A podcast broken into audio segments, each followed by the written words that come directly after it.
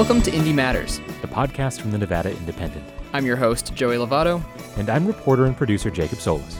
This week on Indie Matters, I call up our man in DC, Humberto Sanchez, to get a recap on everything that's gone on this week in our nation's capital in regards to the coronavirus outbreak. And after that, I talked to intern Shannon Miller about a new bill working its way through Congress that could shed new light on the true number of missing and murdered Indigenous women.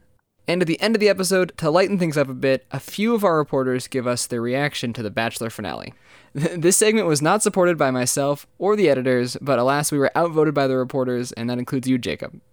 that it does. But before any of that, we still have our normal news reads from this week that we read for our partners at KUNR Public Radio. But we also want to give you a quick update on what's going on with the coronavirus in Nevada. As of Thursday evening, the number of coronavirus cases rose to 11 8 in Clark County, 2 in Washoe, and 1 in Carson City. As a result, Governor Steve Sisolak declared a state of emergency last night, a move that will allow the state to galvanize additional resources he says will help contain the spread of the virus.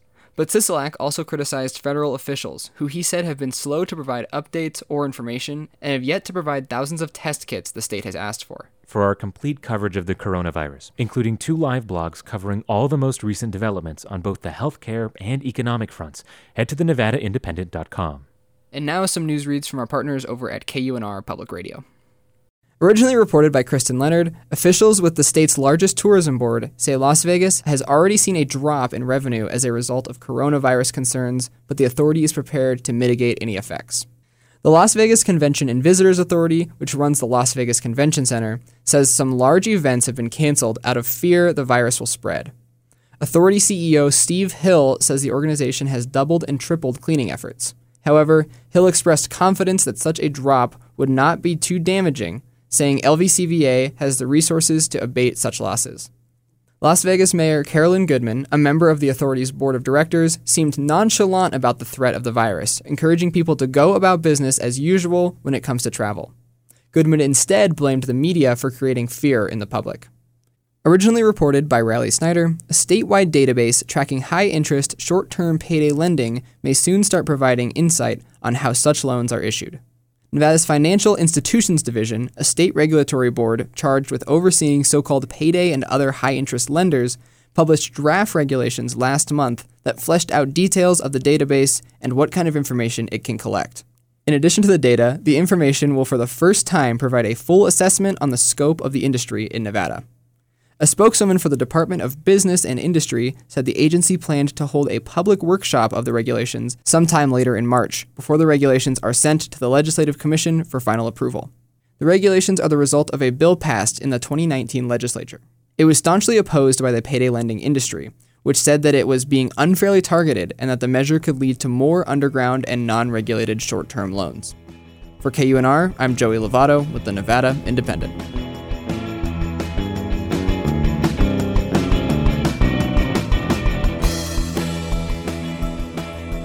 All right, so I am here with our man in DC, Humberto Sanchez. Humberto, how's it going?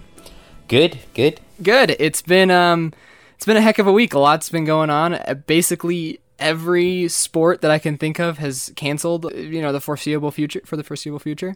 That's yeah, yeah, and and that's really hit coming home to the capital now because earlier in the week they were they there was discussion about trying to do something about the the coronavirus. After last week, they passed an eight billion dollars uh, package to speed up testing, to do all this health and safety measures to to uh, try to contain it. But now we're we're looking at uh, they're trying to do something on the economic impacts. Yeah, and and what is the capital thinking there? You know, with the economic impacts. Well, the latest right now is that the House Democrats have unveiled a package that they um, have cobbled together that includes emergency sick leave, enhanced unemployment benefits, free coronavirus testing, and, and, and also uh, enhanced food aid for people affected by the outbreak. But that was rejected, so they came out with that late last night. That was rejected by the, the Senate Republicans, which which control the agenda in the Senate, and so now they're negotiating with the White House. Treasury Secretary Steve Mnuchin has been talking to Speaker Nancy Pelosi about this pretty much since since all day, I, I would say. And we're going to see if they can come to a deal that, that she wants to vote on something tonight. The the House and Senate are, are scheduled to go on recess, a week long recess, basically tonight, and uh, that's kind of been put on hold. So the Senate has basic has said that they they plan to be here next week.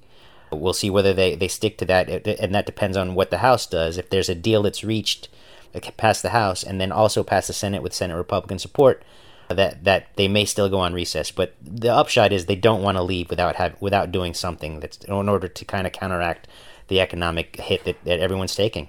Yeah, I mean it's definitely hit Nevada. We've seen the stocks here for for MGM and for the El Dorado and for all, all of the major casinos have been dropping drastically, as have all of the stocks across the United States. But yeah, and that's kind of the, the talk right now too. It's comparing what what to do with workers and what to do for companies, and the, the administration has been more interested in helping the business side, and the Congress, uh, the Democrats at least, have been more focused on what to do for workers.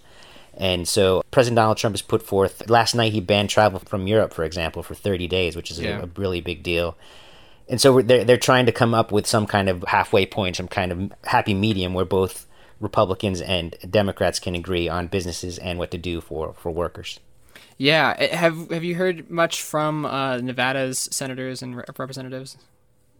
They they're splitting on party lines. I know that, for example, Representative Mark Amodei, who's the only Republican in the delegation, he's he's definitely concerned about businesses and and because you know that's without viable businesses workers have no place to work so it's they're definitely part of the equation whereas i was talking to senator catherine cortez masto and representative dina titus who are both democrats and they said we definitely need to uh, help families before we help businesses so uh, we're, we're going to get some kind of split in the baby package which is uh, which is uh, typically what they always do try to always split the difference uh, between the two where exactly that lands, we don't know. And if it can be done in the next, you know, 24 hours, we also don't know. Okay. And, and, and so talking about like speaking of workers and stuff, uh, there was a talk of a paid sick leave. That's right. Uh, the the Democrats have a, a, paid sick leave provision in their in their package, and that's become a bit of a sticking point because they want that to be paid for out of entitlement uh, spending, which is basically uh, Social Security funding and Medicare or Medicaid funding which is automatic, right? That's uh, that's set on automatic pilot, and, and appropriators don't have to appropriate that every year. That flows without any action from the Congress, mm-hmm. and so that has been a sticking point with Republicans who are worried that this is just going to create another entitlement program and it's going to be you know there's no price tag on it because it, it, it will pay for whatever's needed for how many people are, apply for it it will pay for them to to take paid sick leave so there's a concern about the cost of that. So we're, we're still seeing where they land on that. I know that Nevada eh, has a new paid sick leave law that they that was passed by the legislature and it went into effect in January where companies with at least 50 uh, employees those workers are allowed to uh, accumulate sick leave over the years over the year up to 40 hours of sick time over one year but there are a lot of businesses who have less than 50 employees in the state and around the country. Actually, there was, I think that's the majority of the businesses, and so that's what this package is would be aimed at helping. Okay, and that hasn't passed yet. That's just part of the bill. It is. It is not passed it. It's part of the package. It's a big. It's a big part of it, and it. You know, that's a. It's a big sticking point at the moment. And, and can you just kind of to take a step back here a little bit? I, am kind of curious what the tone is at the Capitol. You know, how how are people reacting? What's what's what's kind of how does it feel? It's uh, it's it's gotten more and more serious earlier uh, in the week. You know, we, we were getting uh, notices that there would be more cleaning. There, the custodial staff would be cleaning the bathroom, cleaning hand railings and that stuff much more. And it got more, more and more serious as more members started realizing they'd been in contact with people. There's been a lot more tele- telecommuting. Lawmakers have shuttered their offices on some occasions. I know uh, Senator Rick Scott of Florida is was the latest person to say he's going to self quarantine. There's about seven or eight or so lawmakers who have done that. So the, it's gotten much more serious and much more grim. So we're going we're to there's actually a dis- debate going on as to whether that you know the Congress should come back after this recess if they do take it. And they, they took a step towards in that in the direction of not coming back by uh, they're ending tours. Uh, there are no more tours of the capital. Unessential business is no longer happening in the capital. It's symbolically, it you know, it's bad because you know it's the people's capital, it's the people's house, and if they can't go to it, right, it's just a bad symbol. And there, there's a concern also about not having business in the capital. It could tank markets further, and it just uh, sends a bad signal. Could panic people, could panic markets further. So lawmakers have been uh, edging against it, but we'll see what happens when they when they either come back from recess or they don't take it at all. Okay, yeah. And just kind of uh, moving away from DC a little bit, but still kind of related to politics outside of the state. Bernie and Biden have had, you know, they're supposed to have a debate that got moved from Arizona actually to DC because of concerns of the coronavirus. But they they also just kind of uh, they haven't been holding a lot of events and stuff. Can you kind of give us kind of an update on that?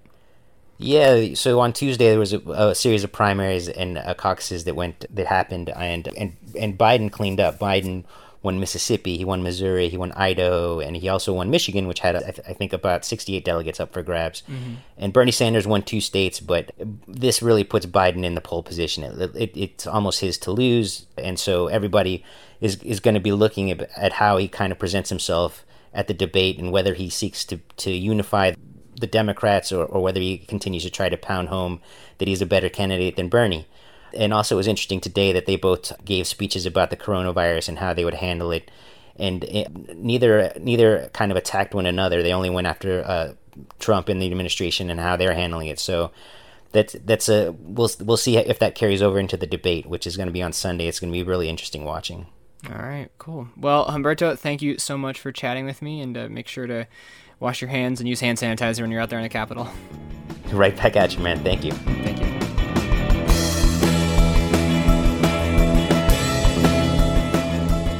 American Indian reservations, the murder, kidnapping, and assault of indigenous women has long been a crisis that's lived largely outside the public eye. Data from the Justice Department show homicide rates for Native American women are 10 times higher than the national average, while numbers from the CDC found murder to be the third leading cause of death among indigenous women between 10 and 24. Ultimately, how representative those numbers are is hard to know because of years of poor record keeping. But now a long delayed piece of legislation is finally moving through Congress that could increase cooperation between federal law enforcement and tribal leaders on this issue. Shannon Miller is a reporter for the Nevada Independent, and she's been following this story. She joins me now. So, Shannon, let's get right into this. The bill in question here is called Savannah's Act. Can you explain why it's called that and a little bit about what it does? Sure. Um, it is really a tragic story to get into, but it is named after a woman. She was 22 years old, um, named Savannah LaFontaine Greywind, and she was a member of the Spirit Lake Nation. Um, she was eight months pregnant when she went missing from her home in North Dakota, and searchers found her baby um, had been cut out of her womb and discovered uh, her body a week later in August 2017. Um, one month later, in October 2017, North Dakota Senator Heidi Heitkamp introduced Savannah's Act in Congress, and just yesterday, Congress passed it. It did take a little while, but um, that's the news. Okay, so as part of this story, you sat down with the U.S. Attorney here for the District of Nevada. His name is Nicholas Trutanich. What did he have to say about this issue? U.S. Attorney Trutanich um, talked about some of the things the federal government is doing to address this issue. Back in November, President Trump, by executive order, announced a um, committee um, with members of the Bureau of Indian Affairs, uh, which is part of the Department of the Interior, and um, members of the Department of Justice on it basically um, last month they announced a bunch of listening sessions that are going to be throughout the country um, that that committee will be doing. And in ad- addition to that um, how this relates to the nevada u.s attorney's office is they were able to hire a new missing and murdered indigenous persons coordinator. Um, back in november right around the time trump had announced that that committee um, the Department of Justice allocated funds to hire 11 of these coordinators throughout the country, and Nevada is one of the U.S. Attorney's divisions who was able to hire one of them. So Trutanich mentioned that in the interview, and let's listen to him talk about that now.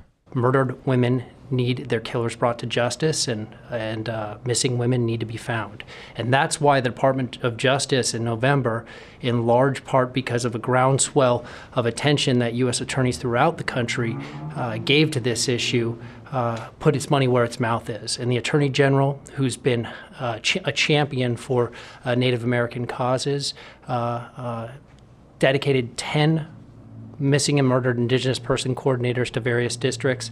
Nevada is one of those 10 districts to have a coordinator, and that coordinator is going to do a lot of work in the coming months to ensure protocols and guidelines are in place to, when we're investigating these cases.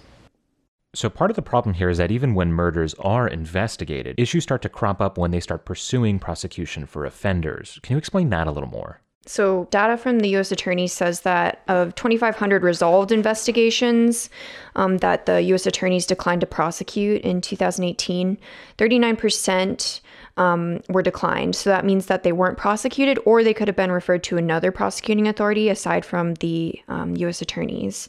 Um, but of that 39% of those 2,500 cases, 64% were declined for insufficient evidence. So when the cases are declined, 64% of the time it's because they have insufficient evidence to um, bring a prosecution through. So it's obviously important that the federal government is finally getting on the ball here, but what are the people who are in these communities who are actually affected by this issue seeing and saying? Mm-hmm.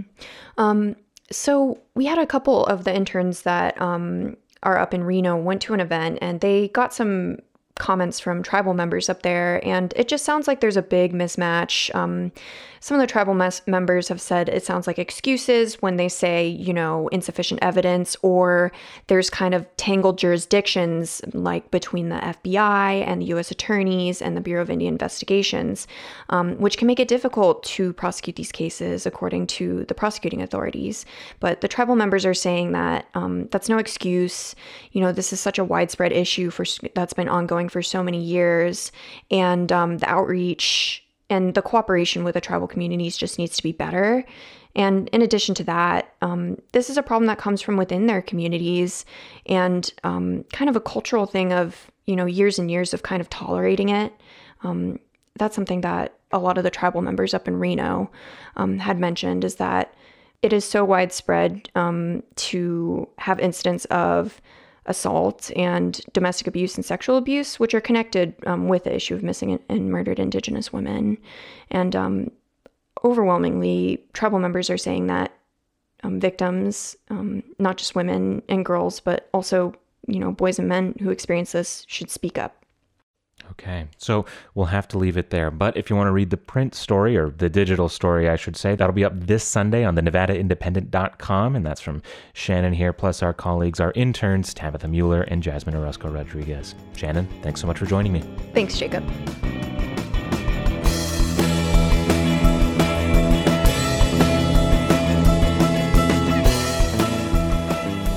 All right, so we are at the last segment of the podcast, and we've had uh, quite a long week with all of the uh, unfortunate coronavirus news we've been reporting on.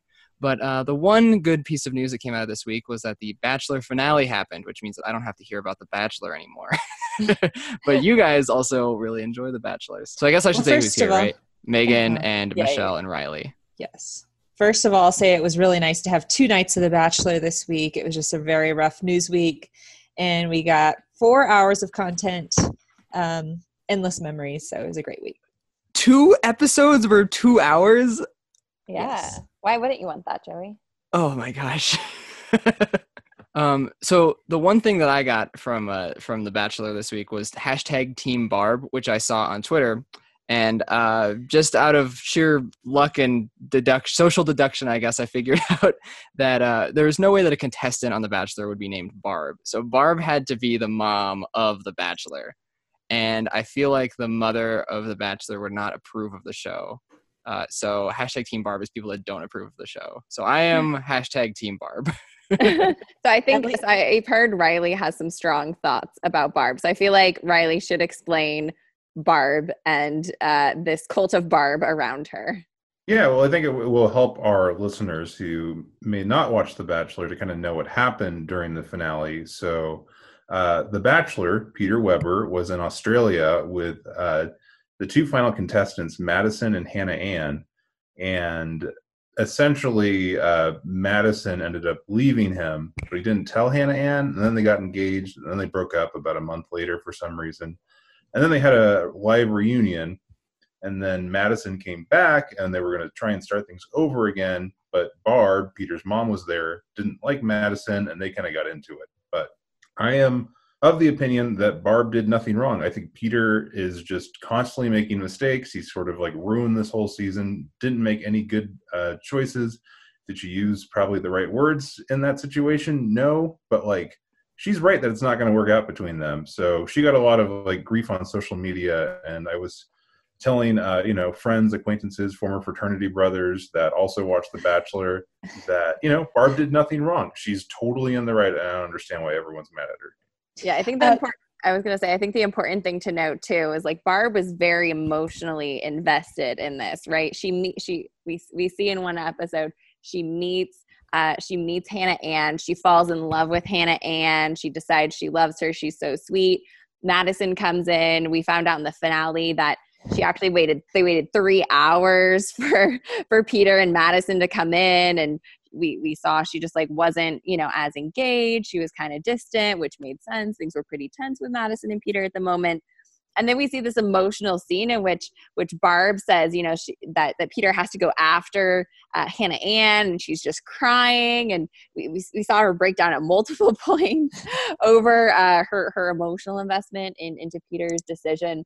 Uh, but I mean, but like Riley was touching on, she you know went in on her son in this you know li- live national finale. You know it's a, a mother publicly chastising her son so i think a lot of people weren't expecting megan i'm curious what you think about peter as a bachelor like riley believes he made a lot of mistakes throughout the bachelor and i'm curious if you agree I I agree. I, I think he was too wishy washy. I think he didn't know what he was doing for far too long. For me, Peter started off, you know, like pretty pretty high up. He was, you know, I think we all watched uh, Hannah B's or started to watch Hannah B's season, which was the previous season, The Bachelorette, that he was on, and I think we all liked him, right? He was this pilot. He was kind of charming.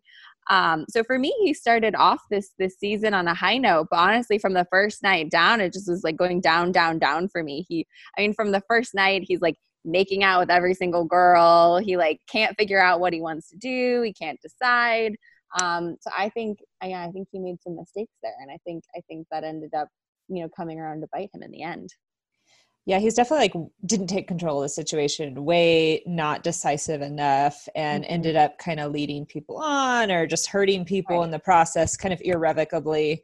Mm-hmm. Um, so I'm really bummed out though that here's the second season in a row where we get this show comes to a conclusion and our protagonist is single.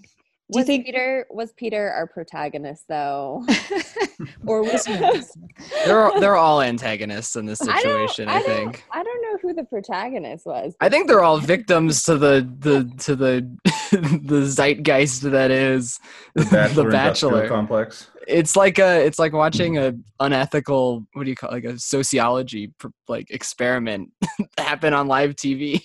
Yeah, I think um I don't know what the future is for the the Bachelor. I, th- I think um, I kind of think like Hannah Brown and Peter need to get together after two unsuccessful seasons. Well, the thing too that I don't think we found until the end was, um, you know, his family was talking about Peter kind of being this party boy, likes going to the clubs. I don't think we really had a good sense of that. At least I didn't through both the Bachelorette season and this season. We don't really get a sense of that um, you know, and she's, yeah, she's very much like, you know, family girl. She's, you know, uh, religion's very important to her. Someone who's God fearing is very important to her.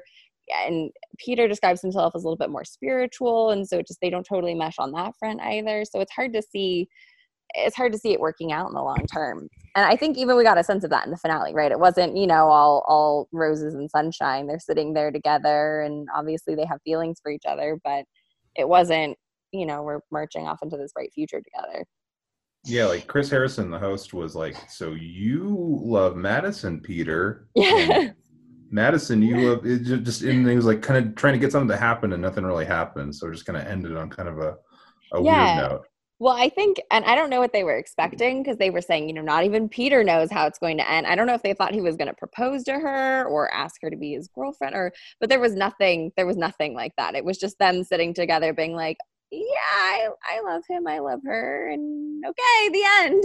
it's kind and of then, anticlimactic. Just like just like in Game of Thrones, they didn't really think of an ending to write for this one. Joey, Game of Thrones is a show for children. Let's not talk about that. We're talking about PR, Oh, okay.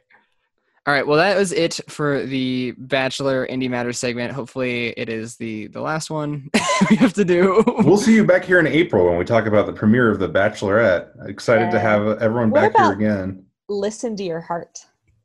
What? I, I might I might watch it. I might. Is listen I'll to is about listen to your heart another reality show? It's presented by The Bachelor, the Bachelor oh, franchise. jeez. Look, 90 Day My- Fiance is my- the only. Hold on. We should Reality leave. show I need. We should leave our listeners with this. Listen to your heart. Put on by Bachelor Nation. It is essentially American Idol plus The Bachelor, all in one. Ugh, Well, well, on that note, thanks for listening to this episode of Indie Matters, the podcast about Nevada politics, policy, and more.